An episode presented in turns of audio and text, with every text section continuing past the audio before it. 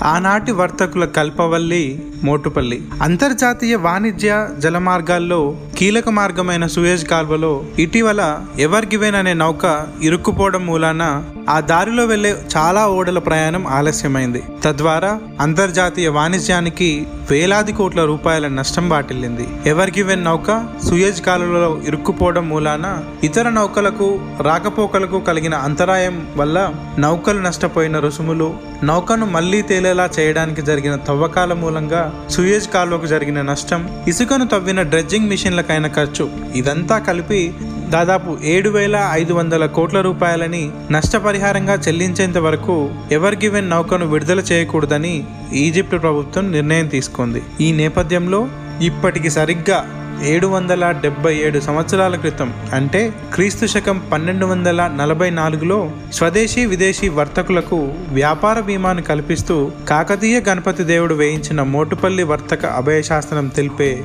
విషయాలు పరిశీలనీయం. ఇరవై ఒకటో శతాబ్దంలో ఇలాంటి సంఘటనలు జరిగినప్పుడు ఎవరైతే బాధితులు ఉంటారో వాళ్ళకే నష్టపరిహారం వేయడం జరుగుతుంది. కానీ దాదాపు ఏడు వందల డెబ్బై ఏళ్ళ క్రితం నష్టపడ్డ వారికి నష్టపోయిన వారికి ప్రభుత్వమే చేయూతనిచ్చేలా అభయశాసనం వేయడం గమనార్హం. ప్రస్తుత ఆంధ్రప్రదేశ్ రాష్ట్రంలోని ప్రకాశం జిల్లాకు చెందిన వేటపాలెం మండలంలో మోటుపల్లి అనే ఊరుంది.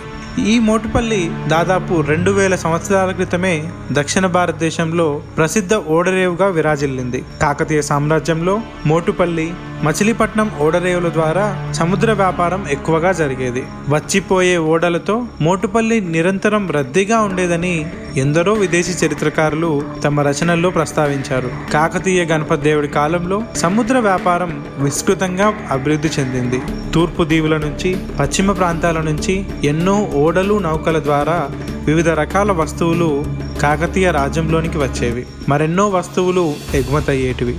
సహజ సిద్ధమైన ఓడరేవుగా ప్రసిద్ధి చెందిన మోటుపల్లి కేంద్రంగా అరేబియా చైనా దేశాల నుంచి ఎగుమతులు దిగుమతులు జరిగేటివి. మహాప్రశస్తి వహించిన గణపతిదేవ మహారాజు వివిధ ఖండాల నుంచి ద్వీపాల నుంచి దేశాల నుంచి సముద్రం మీదుగా వచ్చే వర్తకుల భద్రతకు అభయశాసనం వేయించాడు. పదమూడవ శతాబ్దంలో కాకతీయ రాణి రుద్రమదేవి పరిపాలన కాలంలో మోటుపల్లిని సందర్శించిన ఇటలీ యాత్రికుడు మార్కోపోలో తూర్పు పశ్చిమ దేశాలకు మోటుపల్లి ఓడరేవు నుండి వజ్రాలు సాలెపురుగు జాలివలే ఉండే అది విలువైన సన్నని వస్త్రాలు ఎగుమతయ్యేవని వీటిని ధరించని రాజు కానీ రాణి కానీ ప్రపంచంలో ఉండరని కాకతీయ కాలం నాటి వస్త్రాల ప్రత్యేకతను కొనియాడాడు. అంతేకాకుండా ఎన్నో దేవాలయాలు కలిగిన పట్టణంగా పేరొందిన మోటుపల్లి ప్రముఖ యాత్రా కేంద్రంగా ప్రసిద్ధి పొందిందని ఆయన రచనల్లో పేర్కొన్నాడు. ఇక కాకతీయ గణపతి దేవుడి అభయశాసనం వివరాల్లోకి వెళ్తే మోటుపల్లి సముద్ర తీరంలో ఉన్న వీరభద్రస్వామి దేవాలయ మండపంలో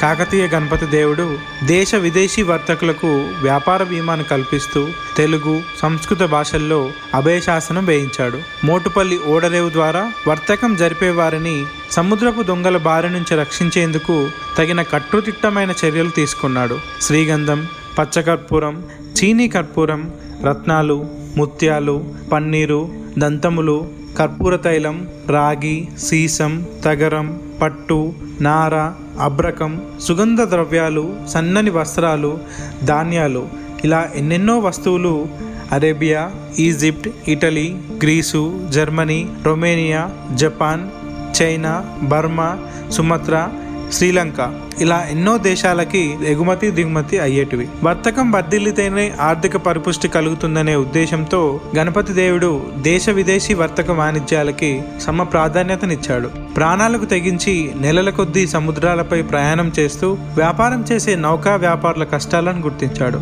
ప్రకృతి వైపరీత్యాలు సముద్రపు దొంగల దోపిడీ మూలంగా ఆనాటి వ్యాపారులు తీవ్ర నష్టాలకు గురయ్యేవారు. వాతావరణ పరిస్థితులు అనుకూలించక తుఫానుల వల్ల నౌకలు తీరానికి వచ్చినప్పుడు వాటిలోని సరుకుల్ని అప్పటి పాలకులు బలవంతంగా జప్తు చేసి ప్రభుత్వ ఖాతాలో జమ చేసేవారట. ఈ విధానానికి గణపతి దేవుడు స్వస్తి పలికాడు. న్యాయబద్ధమైన నిర్ణీత సుంకాన్ని వసూలు చేసి మొత్తం సరుకులను యథాతథంగా వాటి యజమానులకు ఇచ్చేలా అభయశాసనం వేయించాడు. ఈ శాసనంలో ఇంకా అనేకమైనటువంటి ప్రత్యేకతలున్నాయి. సాధారణ దాన శాసనం కంటే భిన్నంగా ఈ శాసనం సాధారణ సుంకం రేటును గురించి ప్రస్తావించింది. ప్రత్యేకంగా పేర్కొన్న వస్తువులు తప్పితే మిగతావన్నిటిపై ఒకటి బై ముప్పై వంతు పన్ను విధించేవారు. అంటే ఉదాహరణకి ముప్పై ఏనుగులను ఎగుమతి చేస్తే ఒక ఏనుగును పన్నుగా చెల్లించాల్సి ఉంటుంది. కాకతీయ కాలంలో ఎగుమతి దిగుమతుల సమయంలో పన్ను వసూలు చేసే పట్టణాలను కరపట్టణాలు అని వ్యవహరించేవారు. మోటుపల్లి కూడా అలాంటి కరపట్టణమే. ఇలా ఎన్నెన్నో ప్రత్యేకతలకి